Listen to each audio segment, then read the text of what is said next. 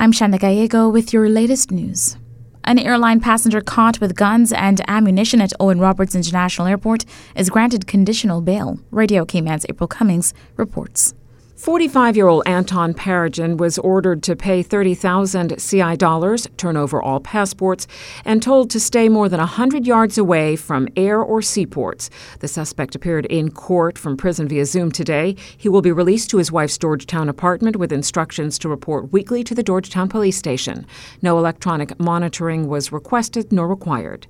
Magistrate Kirstie Ann Gunn also issued a stop order to prevent Mr. Paragin from leaving the islands. The suspect has passports from multiple jurisdictions, Canada, Russia, and Israel. However, he told the court some of those are expired.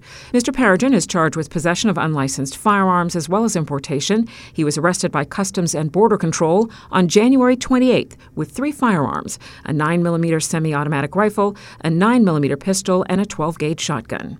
Magistrate Gunn acknowledged the possible flight risk posed, but accepted that the bail deal had been worked out between Mr. Paragin's attorney and the prosecution. The suspect is due to appear again in court in early March. April Cummings, Radio Cayman News. A dramatic scene that began and ended with a traffic collision, with the suspect trying to run away from police. Details now from Radio Cayman's Paula Cowell.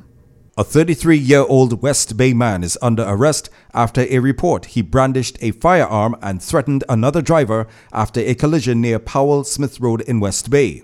He tried to drive away, but officers spotted his silver Honda Accord vehicle shortly afterwards and tried to stop him. Instead, he took off down the S3 Tibbetts Highway, evading traffic control points before colliding with a vehicle near Snug Harbor Drive and coming to a stop. The driver tried to run away on foot, but police caught him. When they searched him and his car, they recovered an imitation firearm. Police say the suspect is in custody as the investigation continues. For Radio Cayman News, I'm Paula Cowell. Crews at the Cayman Islands Fire Service and Department of Environmental Health, DEH, are keeping an eye on an area at the Georgetown landfill after heavy smoke fills the air. We get more on this now from Radio Cayman's Dion Anglin. The Cayman Islands Fire Service responded at 8:50 a.m. on Wednesday, February 1st, to a 911 report of heavy smoke emitting from an area at the Georgetown landfill.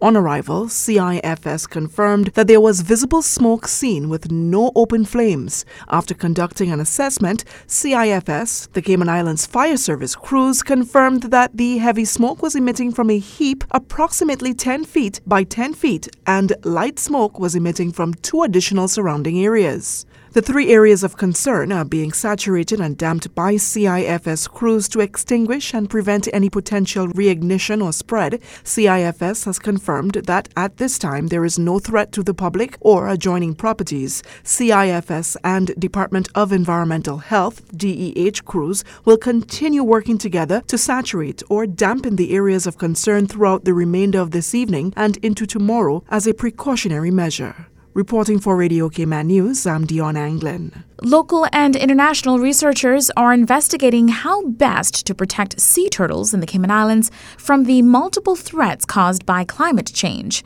Radio Cayman's Carsley Fuller has more.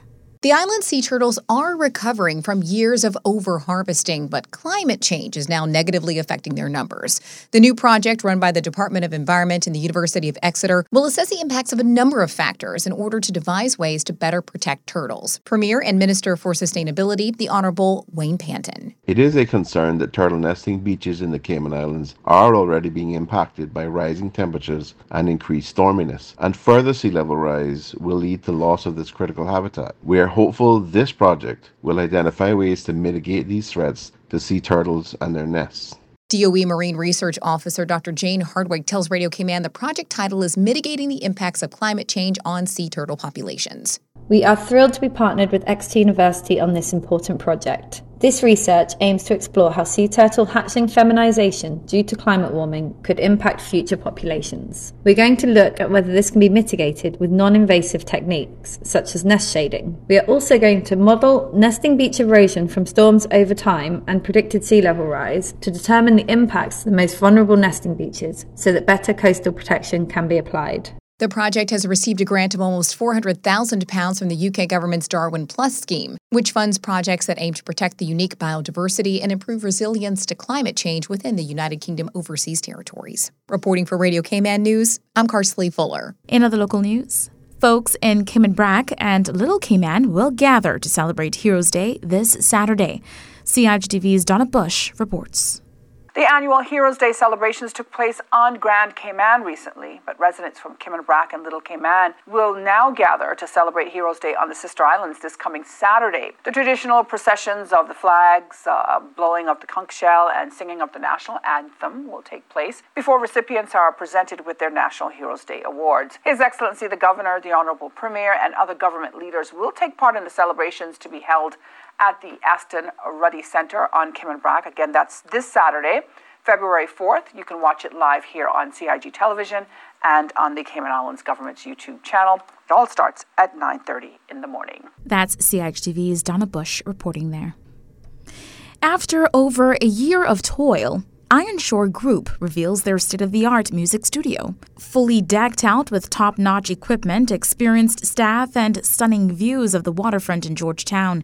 But besides its aesthetic appeal, Nathan McLean, COO of Ironshore Group, has high hopes for how the studio can elevate Cayman's musical talent. Our main goals are really to help promote and preserve Caymanian culture by giving, local artists an opportunity to create sounds, music of the highest quality that can really stand on its own in the global stage.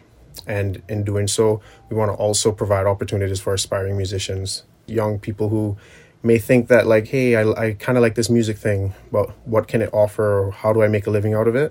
We want to give opportunities where possible to kind of allow those curiosities to develop and flourish and to help make music a viable option for artists. And if music is what drives you, Mr. McLean has some advice. I think it starts with, one, just following through with your gut feeling. If you really feel like you have talent or a passion, just completely commit to it. Maintain the drive and the passion. And there's a lot more people, I think, especially in recent times, it seems, that are actually on a similar wavelength, similar path. So they wouldn't be alone, that's for sure. And to just, I say encourage them to be vocal and to be driven to express themselves. Mr. McLean adds Ironshore Studios is not an elitist club and welcomes with open arms those who see a future for themselves in the music industry. If you're interested in exploring what they have to offer, visit ironshoregroup.ky for more. And we'll leave you with this one. Sustainable Cayman launches a radio jingle competition in observance of World Wetlands Day. Radio Cayman's Felicia Reichen-Solins reports. Today is World Wetlands Day, and this year's theme is Wetlands Thrive, Life Survives. Its focus is to save the central mangroves. To further push this message to the public, Sustainable Cayman is inviting the Cayman community, its singers, songwriters, and composers to take part in their jingle competition. Sustainable Cayman wants to drive home the message that deforestation must be prevented. To achieve this, 30% of our land and sea must be protected by 2030. This starts with the central mangrove wetland. As they are vital homes for birds and marine life, they protect our islands from storms, filter our water, regulate our weather, and protect us from some of the impacts of climate change. Details on how to enter together with an entry form can be found on their website at sustainablecayman.org/jingle competition. I'm Felicia Reichen-Solins. For those interested, you can email info@sustainablecayman.org. That is your latest local news. I'm Shanna Gallego.